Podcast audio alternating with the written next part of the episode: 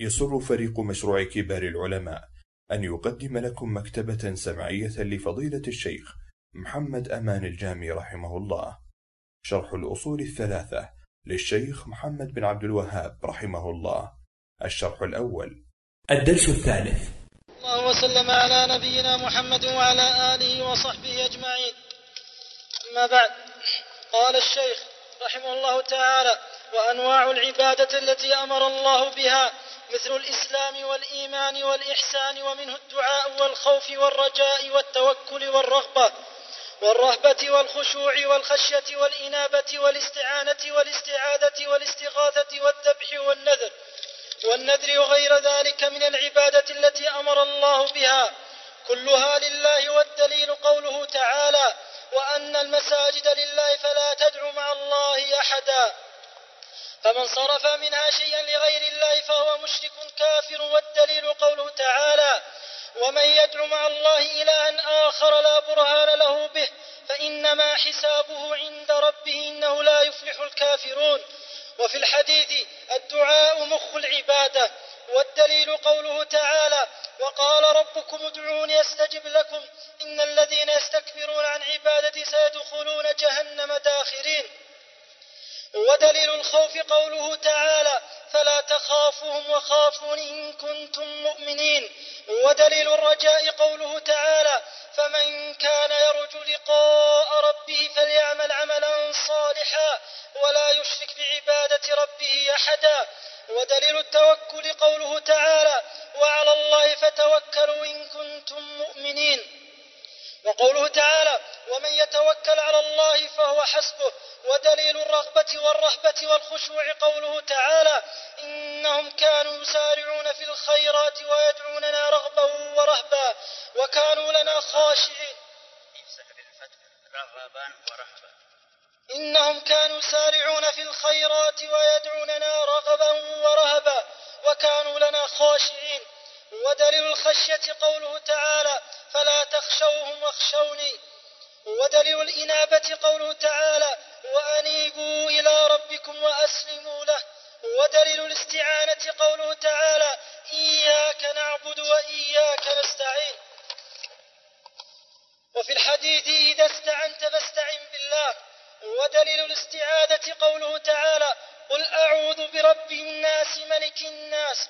ودليل الاستغاثة قوله تعالى: إذ تستغيثون ربكم فاستجاب لكم. ودليل الذبح قوله تعالى: قل إن صلاتي ونسكي ومحياي ومماتي لله رب العالمين لا شريك له وبذلك أمرت وأنا أول المسلمين.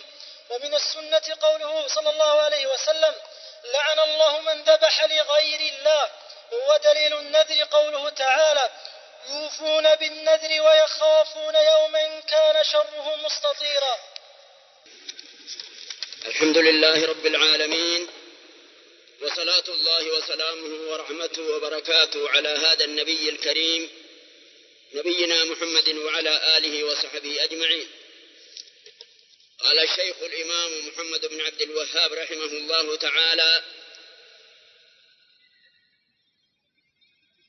وأنواع العبادة التي أمر الله بها كثيرة،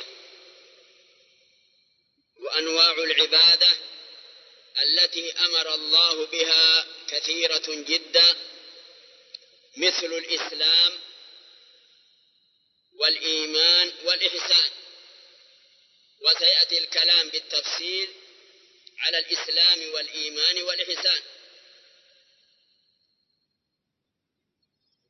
ومنه الدعاء، النسخة التي عندكم كلها ومنه، لا توجد عندكم نسخة ومنها.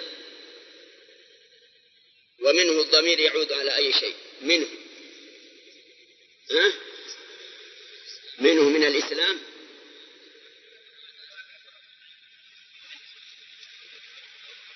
لو قال ومنها يكون أحسن وأوضح من حيث المعنى.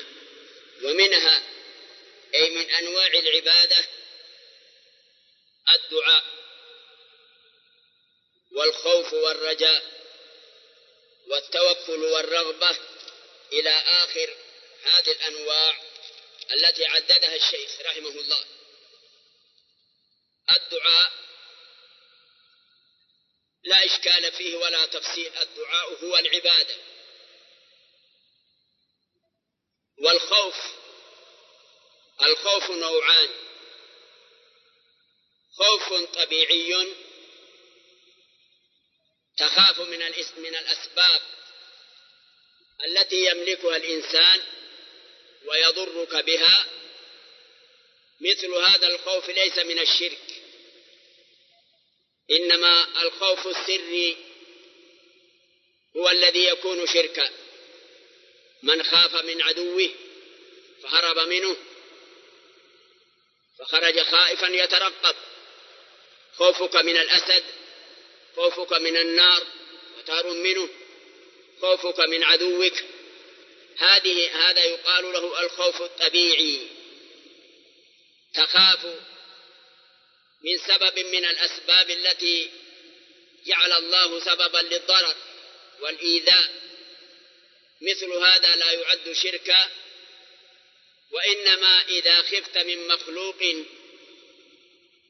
بزعم أنه يضرك سرا، كأن تخاف من الشيخ أو لست أنت عياذا بالله، كأن يخاف المريد والدرويش من شيخ طريقته أنه يضره سرا، لا يلطمه ولا يطعنه بالسكين، ولكن يضره ضررا آخر بسره، بأن يؤثر في رزقه أو يؤثر في يصيبه بمرض، أو يؤثر حتى في حسن خاتمته، يجعله يموت على سوء الخاتمة.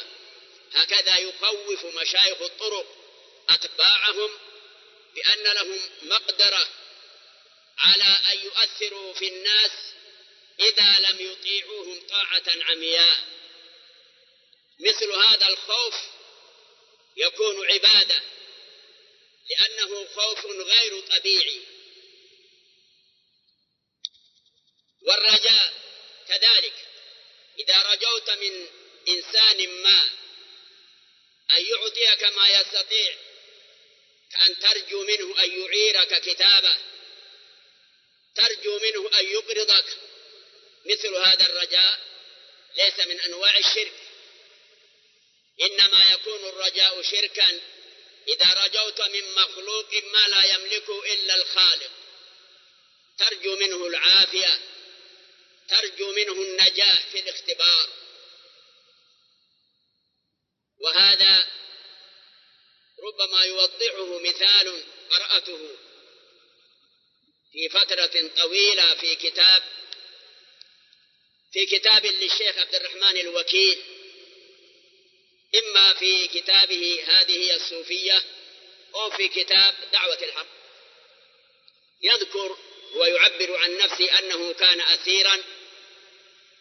أسيرا عند المتصوفة فأثروا فيه بعقيدتهم، ويذكر أنه كان طالبا فدخلوا قاعة الاختبار فوزعت الأوراق، بعد توزيع الأوراق وضعوا الطلاب الأوراق والأقلام، فقاموا فتوجهوا إلى الإمام الشافعي يرجونه لينجحوا، يطلب منه النجاة الشيخ الإمام، ولا يستغرب هذا من الشباب الصغار الذين تربوا في أحضان المتصوفة، ولكن الغريب ماذا كان موقف المشرف، الشيخ الذي يشرف عليهم الأستاذ، قال لهم: بس يا أولادي الشيخ سمع، بس يا أولادي الإمام سمع، اقعدوا،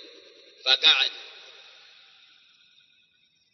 هكذا المربي والأستاذ المشرف يوهمهم بأن الإمام الشافعي سمع رجاءهم ونداءهم فأقعدهم، فهو ما يدري ولم يلق باله لهذه الكلمة الشركية التي فيها دعوة إلى الشرك وإقرار للشرك، بدلا من أن ينصحهم ويوجههم. نسأل الله لنا ولكم السلام. احمدوا الله على ما أنتم عليه. والتوكل وهو الاعتماد على الله مع الأخذ في الأسباب. التوكل ليس معناه ترك الأسباب والتواكل، لا، استعمال الأسباب المشروعة ثم الاعتماد على الله في نجاح تلك الأسباب، هذا هو التوكل. يتغرب لطلب العلم فيطلب العلم ويكد فيذاكر فيحفظ، ويتوكل على الله في أن يعلمه الله علما نافعا. يفتح مؤسسة فيعمل ويكد، ويتوكل على الله في أن يرزقه الله، وهكذا. التوكل لا يكون إلا مع استعمال الأسباب المشروعة. والرغبة والرهبة والخشوع والخشية هذه معاني متقاربة. والإنابة بمعنى التوبة والرجوع إلى الله. والاستعانة كذلك، في الاستعانة تفصيل، إذا استعنت بزميلك أو بزملائك ليرفعوا معك متاعك على السيارة، وهل هذه من الاستعانة الشركية؟ لا، إنما استعنت بهم فيما يقدرون عليه. ولكن الاستعانة الشركية أن تستعين بمخلوق فيما لا يقدر عليه إلا الخالق، سواء كان المخلوق حيا أو ميتا، قريبا أو بعيدا. والاستعادة، الاستعادة بمعنى اللجوء. قد يكون اللجوء إلى إنسان يحميك ممن يريد قتلك مثلا، وتدخل في جواره، هذا كذلك ليس من الشرك، إنما الاستعادة فيما لا يقدر عليه إلا الله. كذلك الاستغاثة يقال فيه ما قيل في الاستعانة، إذا استغاثت باخرة تخاف الغرق بباخرة أخرى، أو إنسان خاف الحريق استغاث برجال الإطفاء، كما نسمي اليوم الإسعاف. الإسعاف هو الاستغاثة. إذا استغثت برجال الإطفاء، يطفئ النار في بيتك واستغثت لمن ينقذك من الغرق، وهو قادر على ذلك بالأسباب المشروعة، ليس من الاستغاثة الشرعية. وإنما الاستغاثة الشرعية هي الشرك، أن تستغيث بمخلوق فيما لا يقدر عليه إلا الله. الفرق بين الدعاء وبين الاستغاثة: الاستغاثة دعاء المضطر، الاستغاثة دعاء المضطر الذي عجز عن الأسباب الحسية إلا الاستغاثة بالله، وأن يجأر باسم الله. في مثل هذه الحالة إذا صرف رجاءه واستغاثته ولجوءه إلى غير الله، قد جعل ذلك الغير مثل الله، منحه قدرة وعلما وقدرة على كل شيء. والذبح كذلك، الذبح الذي يكون شركا هو ذبح لقصد العبادة والتقرب. أما من ذبح لضيفه وذبح ذبيحة لأولاده، هذه من باب تقديم الطعام. الذبيحة هنا طعام، ليست من الشرك. ولكن عندما يذبح المريد أو التابع للشيخ لشيخه عند قبره أو في بيته، تقربا إليه وتوددا إليه ورجاء ما عنده من البركة، هذا هو الشرك الأكبر. والنذر أن يلزم الإنسان نفسه بالطاعة غير لازمة في الأصل. إذا نذر لله سبحانه وتعالى أن يصوم، إذا شفى الله مريضه أو رد له ضالته، نذر أن يصوم، وإن كان النذر من حيث هو ليس مرغوبا فيه. الإسلام لا يحث على النذر، ولكن بعد النذر يوجب الوفاء. من نذر أن يطيع الله فليطيعه، ولو نذر لشيخه. لا تستغربوا عندما نذكر أو نكرر ذكر الشيخ، إنما نتحدث عن الوقائع التي يقع فيها جمهور عوام المسلمين في أقطار الدنيا. وإذا كنتم قد نشأتم في الإسلام ولا تعرفون من هذه الجاهلية شيئا وتحدثنا عنها، لا تظنوا أننا نتحدث عن أساطير الأولين، ولكن عن الأمور الواقعة. يقف الحاج بعرفة فينادي شيخه فيطلب منه أن يرده بالسلامة إلى بيته، فإذا فعل ذلك له عليه أن يذبح له كبشا.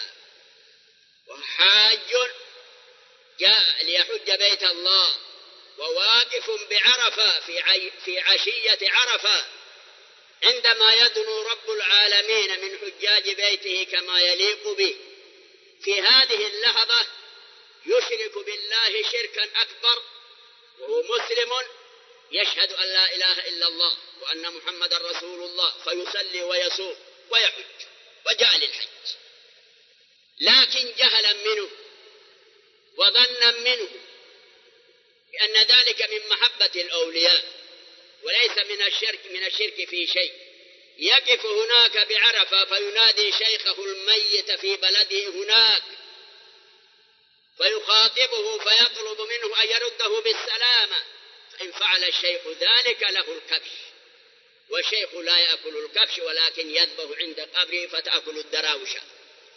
هكذا يشرك بالله. نسأل الشباب، وهل مثل هذا يعذر بجهله أم لا؟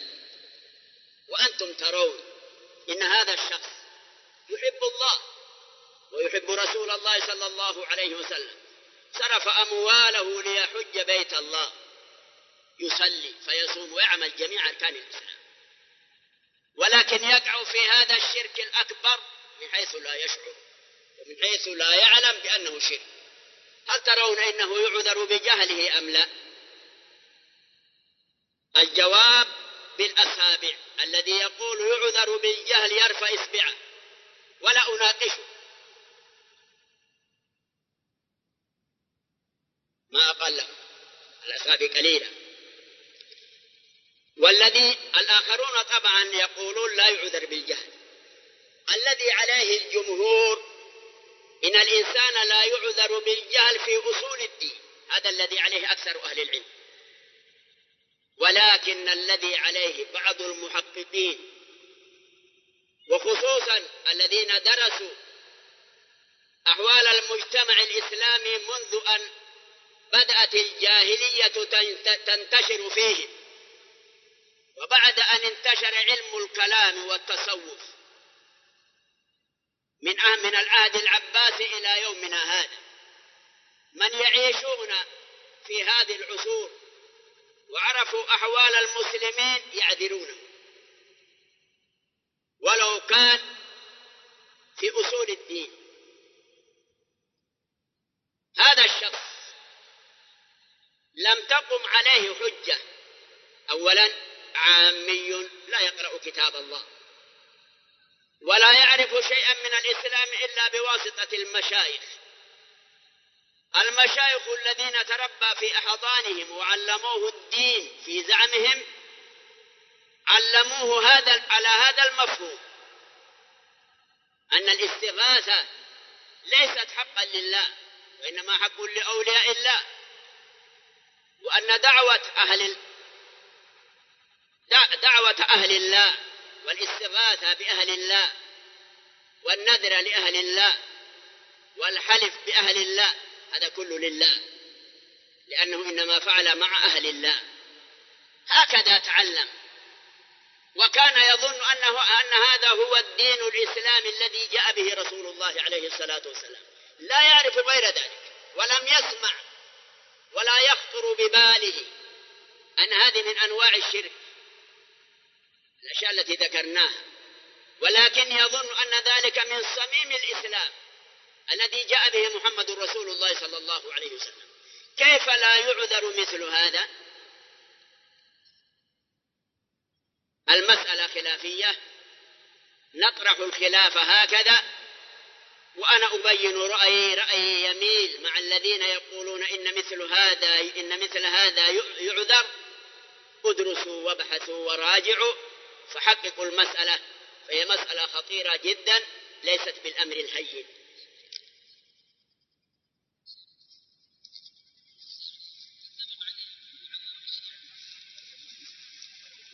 لهم باب آخر.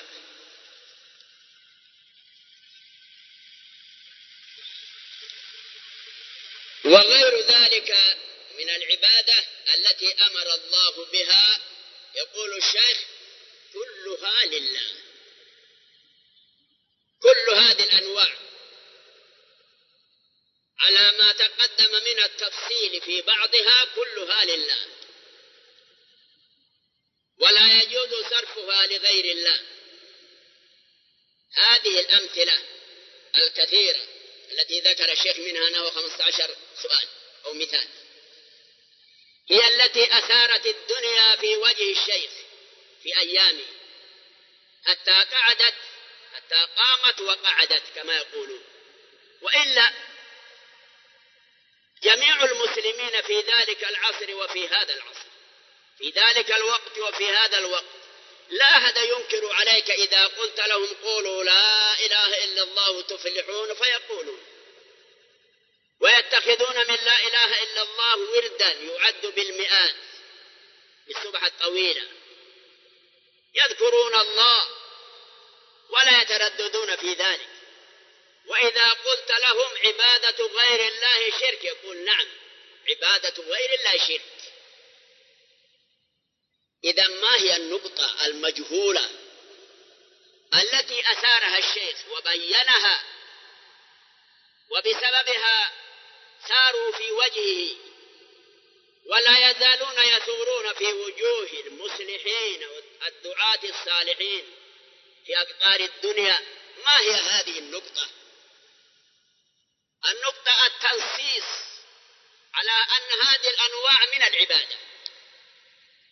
وكانوا يظنون إذا قيل لهم لا يجوز عبادة غير الله يقول نعم، أي لا يجوز الصلاة لغير الله والصوم لغير الله والحج لغير الله.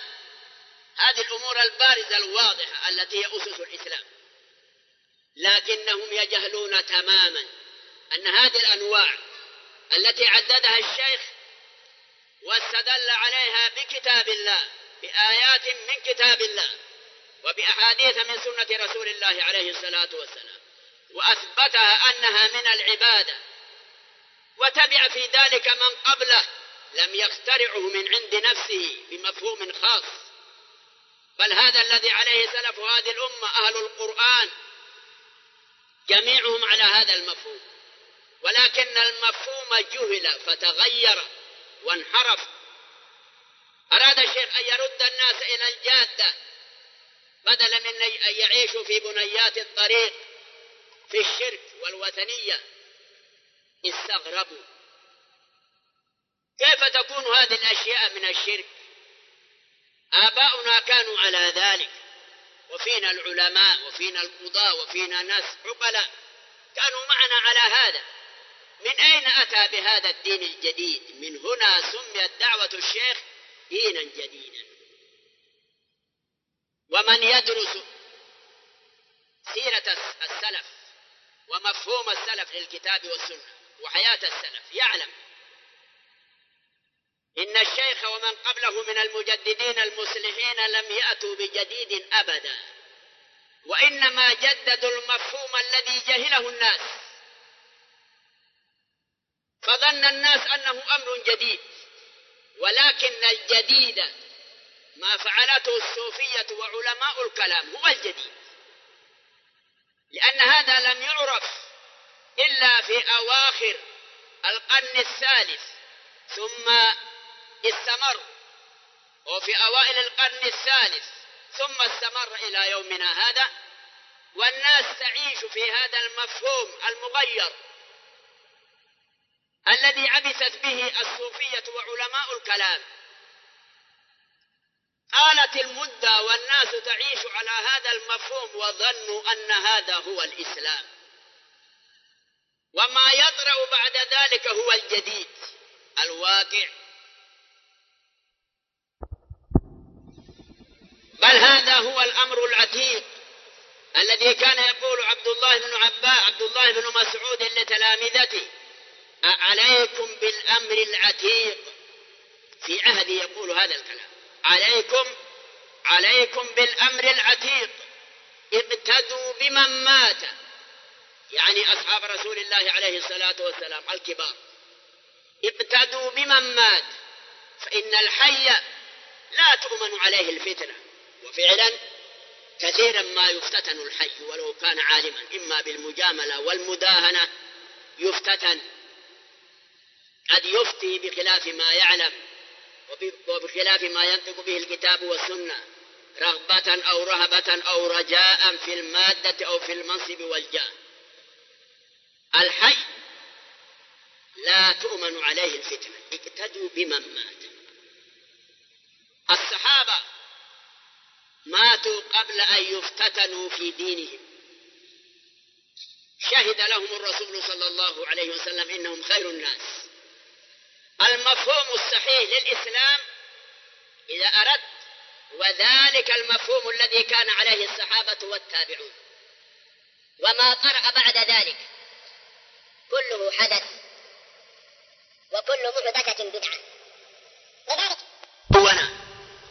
لكم أن تتبعوا، ارجعوا إلى ما كان عليه الأولون كالأئمة الأربعة وغيرهم، حتى تفهموا بأن هذه أنواع من العبادات جهلتها الناس وساروا في وجوه المصلحين ولا يزالون يصبرون. وبالله التوفيق. وبعد، يقول الشيخ: والدليل على أن هذه الأنواع كلها لله، عبادة لله، والدليل قوله تعالى: وأن المساجد لله فلا تدعوا مع الله أحدا. الذي يدعى هو الله وحده، فمن صرف منها شيئا لغير الله فهو مشرك كافر، على ما تقدم من التفصيل في بعض الأمثلة كالخوف والرجاء والاستغاثة والاستعانة. افطنوا للتفاصيل التي ذكرناها لئلا يؤخذ عليكم إنكم تكفرون الناس، حتى لو استعان الإنسان بأخيه المسلم فيما يقدر عليه. هذه الأمور ينبغي أن تفطنوا لها وتفهموها فهما جيدا. والدليل قوله تعالى: ومن يدعو مع الله إلها آخر لا برهان له به فإنما حسابه عند ربه إنه لا يفلح الكافرون. الشاهد: لا يفلح الكافرون. من يدعو مع الله إلها آخر. كلمة إله عند الأولين هذه الكلمة معناها معروفة، ولكننا نعيش الآن في وقت يقرأ الإنسان هذه الآية ويدعو غير الله ويذبح له ويستغيث به ولا يحسب أنه بذلك يصير إلها. الإله هو المألوه المعبود، من أله يأله يعبد. إذا عبدت شيئا شجرا أو حجرا أصبح إله في اللغة، إذا عبدت شيخا أصبح الشيخ إله، وهذا ما يستصعبه الناس اليوم. إذا قلت لا تتخذ الشيخ إلها يقول أعوذ بالله، كيف أتخذ الشيخ إلها؟ الشيخ الشيخ والإله إله، وهو لا يعلم معنى إله. من عبد شيئا قد اتخذ ذلك الشيء إلها مع الله، هكذا بلغة القرآن. وفي الحديث: الدعاء مخ العبادة. هذا الحديث من الناحية الصناعية يضعفونه، ولكنه صحيح المعنى. قد يكون الحديث ضعيفا من حيث الإسناد ويكون معناه صحيح لوجود ما يشهد لها من نصوص الكتاب والسنة. والآيات التي تقدمت في الدعاء تشهد له، ويشهد له قوله عليه الصلاة والسلام أيضا: الدعاء هو العبادة. بل الدعاء هو العبادة أبلغ من الدعاء مخ العبادة. لو فطنا لأسرار اللغة العربية، الدعاء هو العبادة فيه حصر للعبادة في الدعاء. عرفنا جزئي الإسناد المبتدأ والخبر، الدعاء هو العبادة، إذن هو أبلغ من الحديث الذي ضعفه الدعاء مخ العبادة، فليصح الحديث من حيث المعنى، ولا نحزن إذا رأينا في إسناده ضعف، وهذا الضعف لا يضره لأن معناه صحيح لوجود ما يشهد له من الكتاب والسنة. والدليل قوله تعالى: وقال ربكم ادعوني أستجب لكم إن الذين يستكبرون عن عبادتي. قال بعض علماء التفسير: عن عبادتي، عن دعائي، سيدخلون جهنم داخرين. الاستكبار والترفع عن دعاء الله مع دعاء غير الله، هذا الاستكبار قد لا تتصورونه، والمستكبر نفسه لا يتصور، كأن تصيبه مصيبة كبيرة ومخيفة، ويرى إذا دعا الله ربما تتأخر الإجابة، وحالا يلجأ إلى الشيخ ويجأر باسمه: يا الشيخ، ما اتخذناك إلا في هذا اليوم، إلا لمثل هذا اليوم. تجده منفعلا يدعو الشيخ رغبة ورهبة، وظنا منه بأن الشيخ يفرج عنه حالا. قد يفرج الله عنه للشيخ استدراجا، يحصل الفرج حالا لكن من الله، ولكن استدراجا يستدرجه الله، لأن الله علم منه فساد قويته وأنه لا يصلح للهداية.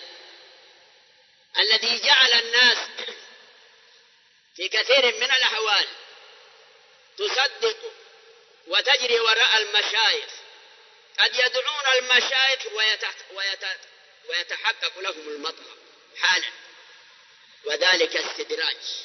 كالكرامات، الأمور الخارقة للعادة قد تظهر أحيانا على أيدي الطالحين من الفساق والظلمة، وهذا استدراج. إن وقع أمر خارق للعادة على يد من يدعي النبوة فهي معجزة وآية، وإن وقع شيء من ذلك على أيدي الصالحين ليستعينوا بذلك على طاعة الله ويثبتوا على الإيمان، تلك كرامة.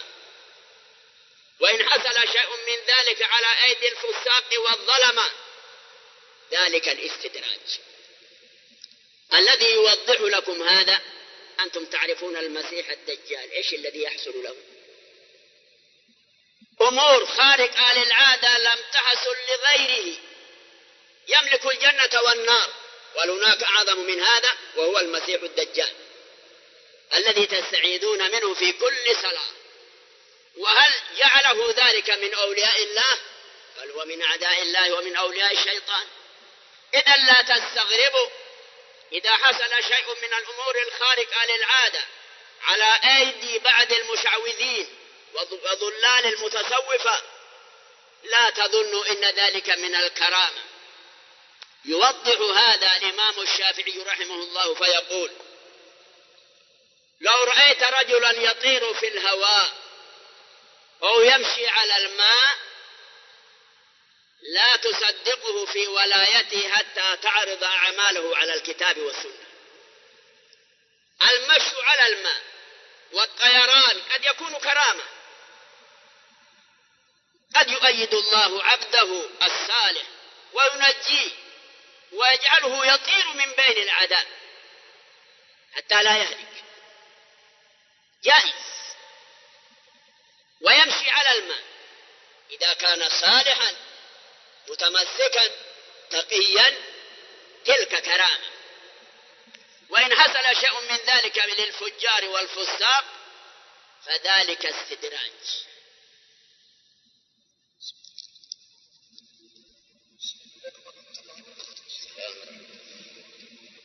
ودليل الخوف قوله تعالى، استفد معنا بعدين إذا كان لك سؤال تسأل. ودليل الخوف قوله تعالى، فلا تخافوهم وخافوني، أي خافوني إن كنتم مؤمنين. الدليل على إيمانكم أن تخافوا من الله. الذي يخاف من الله ويراقبه ويعلم أنه معه يراه ويسمعه، هذا دليل الإيمان، وهذا يمنعه من الوقوع في المعاصي. وإن سبق في علم لأنه لا بد أن يقع، يوفقه الله إلى المبادرة بالتوبة.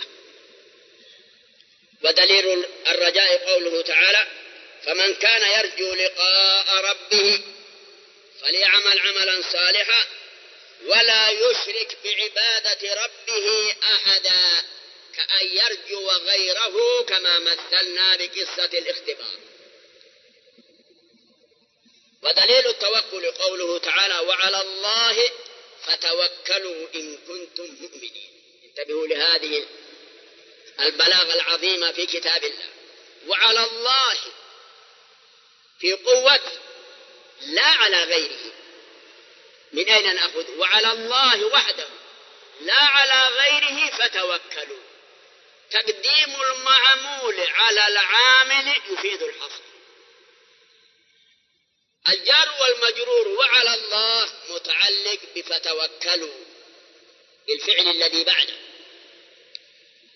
هنا فرق بين أن يقال في غير القرآن فتوكلوا على الله، وبين أن يقال على الله توكلوا. على الله فتوكلوا، تقديم المعمول على العامل يفيد الحصر والقصر. ويكون المعنى وعلى الله وحده لا على غيره فتوكلوا، لا يكون التوكل إلا على الله. الاعتماد على الله والتفويض إلى الله والرجاء في الله. ومن يتوكل على الله فهو حسبه سبحانه.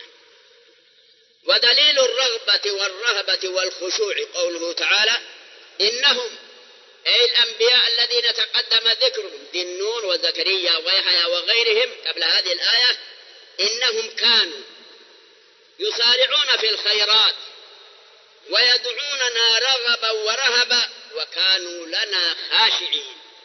هذه من صفات المؤمنين من أنبياء الله تعالى. ومن يدعو الله ويسارع في الخيرات رغبة فيما عند الله ورهبة من عذاب الله وخاشعا لله فهو المؤمن.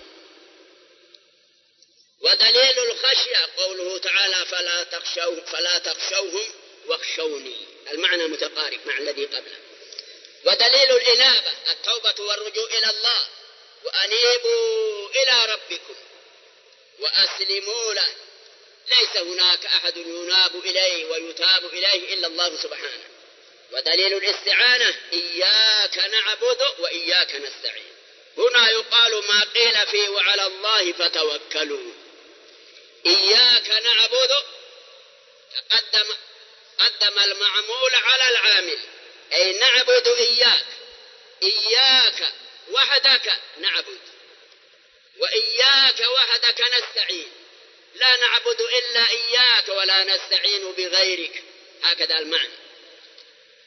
وفي الحديث، إذا استعنت فاستعن بالله فيما لا يقدر عليه إلا الله، لا تستعن بالموتى ولا بالجن ولا بأي مخلوق، ولكن استعن بالله هو الذي يعينك.